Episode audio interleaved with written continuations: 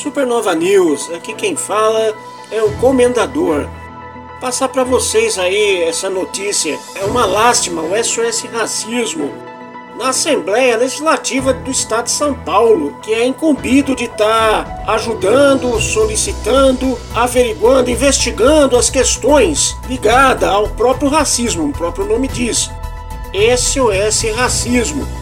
E aí estamos aí, chegando ao mês 20 de novembro, Falas Negras, mas as falas negras não estão podendo falar. Ouvintes ligaram lá para solicitar ajuda nas questões raciais e nada consegue, não atende, o telefone está mudo. Nós tivemos também essa delicadeza de ligar até lá, não conseguimos êxito em falar com ninguém.